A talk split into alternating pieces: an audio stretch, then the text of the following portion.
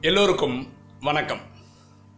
இன்னைக்கு ராஜயோக கேள்வி பதில்கள் செஷன்ல நம்ம பார்க்கக்கூடிய சப்ஜெக்ட் டஸ் மன்மனாபவ ரியலி ஒர்க் மன்மனாபவன்றது தன்னை ஆத்மான்னு புரிந்து தந்தையாக்கு சிவனை நினைவு செய்வது.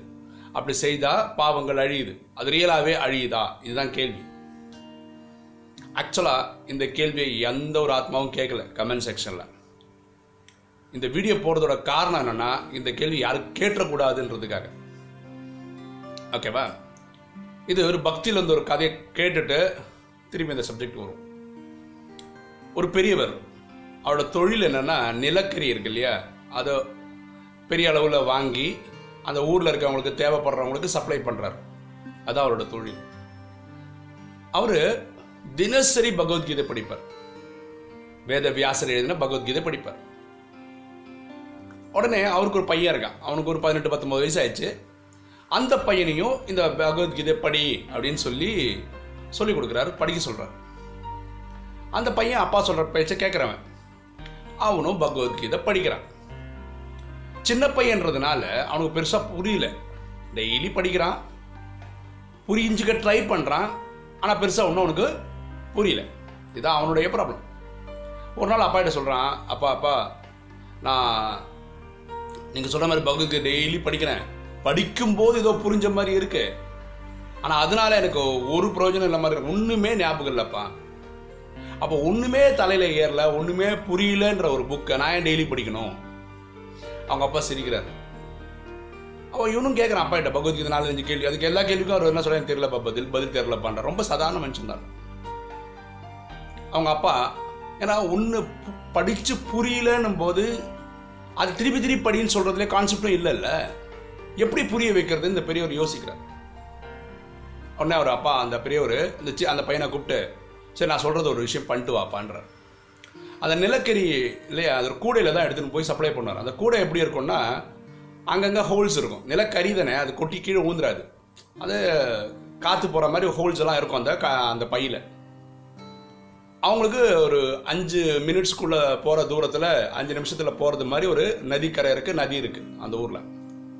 அவங்க அப்பா சொல்கிறாரு பையன்கிட்ட அந்த கூடையை கொடுத்துட்டு ஓடி போய் அந்த நதியிலேருந்து இந்த பா இது இருக்குல்ல இந்த இந்த நிலக்கரி எடுத்துன்னு வர கூடை அது எம்டியாக இருக்குது இதில் தண்ணி பிடிச்சினுவான்றார் பையன் சொல்ற என்னப்பா இந்த கூடை தான் ஓட்டையா இருக்குல்ல எப்படி நான் தண்ணி எடுத்துன்னு வருவேன்? நீ கொண்டு வாயன் ஏன் முடியும்? அப்படின்றாரு. பையனுக்கு ஒன்றும் புரியல அப்பா ஏன் சொல்கிறாரு சரி அப்பா சொல்லிட்டாரேன்றதுக்காக நேராக போகிறான் தண்ணியை பிடிக்கிறான் ஓடி வரான். உங்களுக்கு எல்லாருக்கும் தெரியும் அது ஓட்டையாக இருக்கிறதுனால தண்ணியெல்லாம் ட்ரெயின் ஆயிடுச்சு கொட்டிடுச்சு. வரும்போது எம்டியாக இருக்கு அந்த பேக் அவன் அப்பா பார்த்து சொல்கிறான் பார்த்தீங்களாப்பா நான் சொன்னேன்ல ஓட்டை கொட்டிடும் அப்படின்னு. அவங்க அப்பா சொல்கிறாரு நீ போய் வர்றதுக்கு எவ்வளோ நேரம் ஆயிடுச்சுன்னாரு அஞ்சு நிமிஷம் ஆயிடுச்சு. அதனால தான்ப்பா கொட்டிடுச்சு. ஒருவேளை நீ ரெண்டரை நிமிஷத்தில் வந்தேன்னு வச்சுக்கேன் தண்ணி இருந்திருக்கும் அப்படின்றார். நான் சிரிக்கிறான். என்னப்பா அங்கேருந்து எடுக்கும்போது உடனே அங்கேயே போயிடலப்பா எனக்காக ஒரு வாட்டி பண்ணேன் அப்படின்றாரு. சரி அப்பா சொல்லிட்டாரு. அப்பா பேச்சு தட்டுறவன் கிடையாது. திருப்பி போகிறான் எடுக்கிறான் ஃபாஸ்ட்டாக ஓடி வரான். ஒரு ரெண்டே கால் மினிட்ல வந்து சேர்ந்துடுறான். வழக்கம் போல் தண்ணி இல்லை. பத்தியாப்பா சொன்னல கொட்டிடுதுன்னு பாரு நான் என்ன சொன்னேன்? ரெண்டரை நிமிஷத்தில் வர சொன்னேன். நீ வந்தது ரெண்டே முக்கால். கரெக்டாக நீ ரெண்டரை மினிட்டுக்குள்ளே வந்திருந்தா கண் கண்டிப்பாக கண்டிப்பாக தண்ணி இருந்திருக்கும்ன்றார் அப்பா. புரியவே மாட்டேது என்னடா அப்பா இப்படிலாம் நம்மள சொல்கிறாரு இதாப்பா கடைசி. வந்ததுன்னா வந்தது வரலன்னா வரலப்பா. சரிப்பான்னு இப்போ போகிறான் திருப்பியும் அந்த தண்ணியை முண்டுட்டு ஓடி வரான்.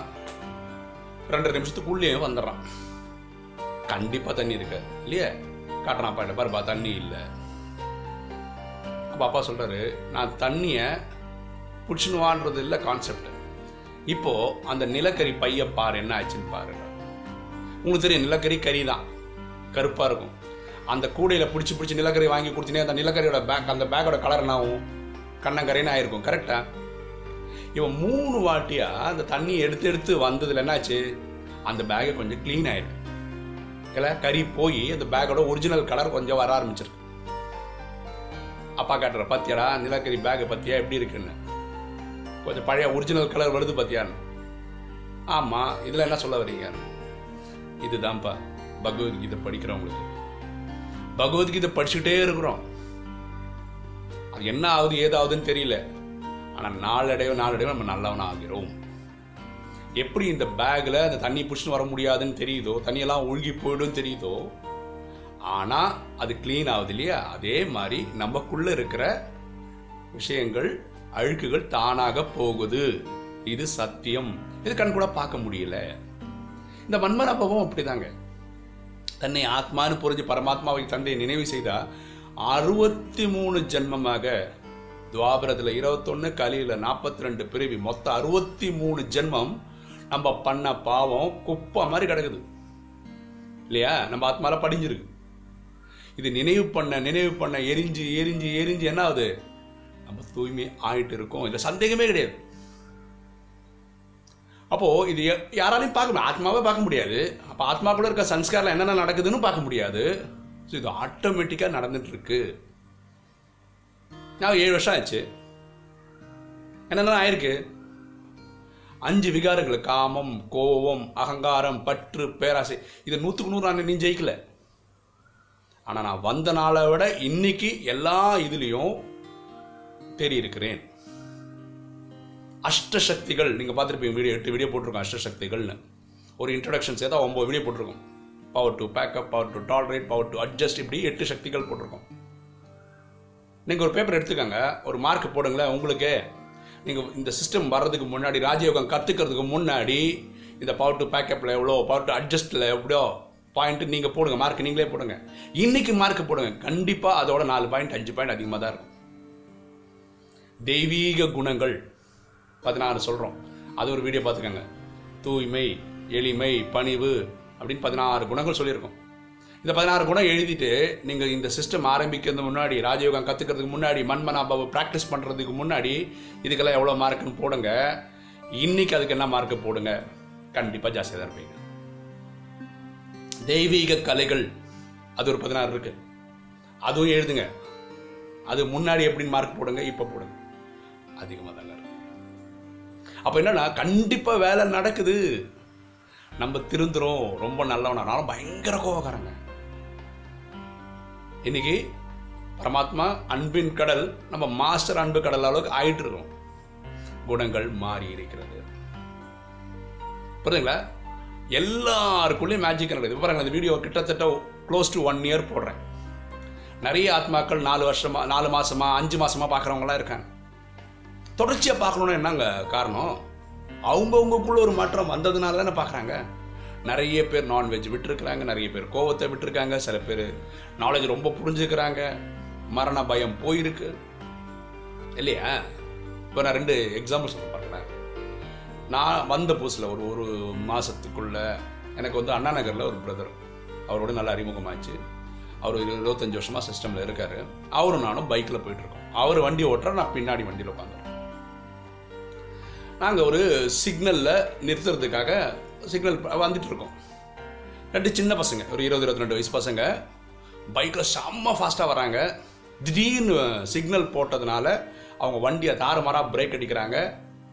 பேலன்ஸ் விழுந்து மிஸ் ஆகி நம்ம வண்டிக்கு முன்னாடி கீழே விழுந்து சில்லற வரட்டாங்க அப்படியே கீழே பறந்து ஊந்துக்கிறாங்க ரெண்டு பேரும்.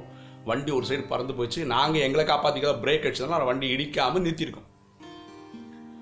நான் சொன்னேன் இல்லையா வந்து எனக்கே ஒரு மாதம் ரெண்டு மாதம் செம்ம கோவம். இந்த மாதிரி ரேஷ் டிரைவிங் ஏன் இந்த பசங்க பண்ணுறாங்க இறங்கி போய் ரெண்டு சாத் சாத்தலாமான்னு இருக்கேன்.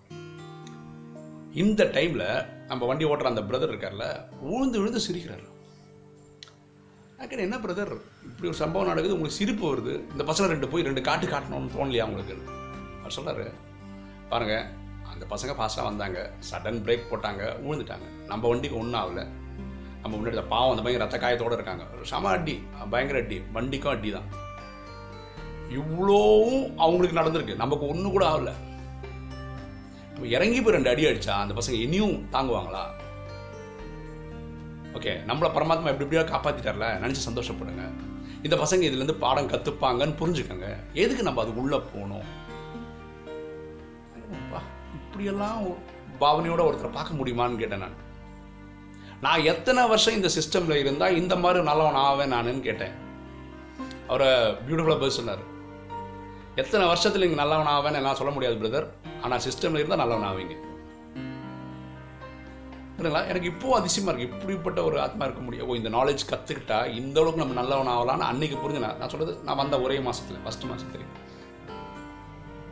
ஓகேவா இப்போ நம்ம வீடியோ கேட்டு ஒரு பிரதர் இப்போ ராமேஸ்வரத்தில் கிளாஸுக்கு போறாரு. அவர் அன்பு அவரோட அனுபவம் சொல்கிறார் அந்த சென்ட்ரல் சிஸ்டரை பார்த்தா ஒரு தேவியை பார்த்த மாதிரி ஒரு தேவதையை பார்த்த மாதிரி இருக்குங்க பார்த்துக்கிட்டே இருக்கலாம் பிரதர் அவங்க முகத்தில் அவ்வளோ அன்பு அவ்வளோ தாய்மை அவ்வளோ கனிவு அவ்வளோ பரிவு. அவங்க பேசினா கேட்டுட்டே இருக்கலாம் ஞானம் அப்படின்னு இருக்கு இதெல்லாம் எப்படி வருது? இத்தனை வருஷம் தபஸ் அவங்களுக்கு. அதனால அப்படி வருது. அப்ப இவங்களும் என்ன பண்ணாங்க? இருபத்தஞ்சு வருஷமா மன்மதகம் இருக்காங்க தன்னை ஆத்மான்னு புரிஞ்சு பரமாத்மா தந்தையை நினைவு செய்து தன்னை மாத்திக்கிட்டே இருக்காங்க ரிஃபைன் பண்ணிட்டே இருக்காங்க. கரெக்டா அதனால இந்த நினைவு செய்தால் மன்மனபவ செய்தால் மாற்றங்கள் வருவது hundred percent to hundred percent நிச்சயம். இது யாருக்குமே சந்தேகம் வேண்டாம். ஓகேவா உங்களுக்கு இந்த வீடியோ பிடிச்சிருக்கும்னு நினைக்கிறேன். பிடிச்சிருக்கோங்க லைக் பண்ணுங்கள் சப்ஸ்கிரைப் பண்ணுங்கள் ஃப்ரெண்ட்ஸுக்கு சொல்லுங்கள் ஷேர் பண்ணுங்கள் கமெண்ட்ஸ் போடுங்கள் போடுங்க தேங்க்யூ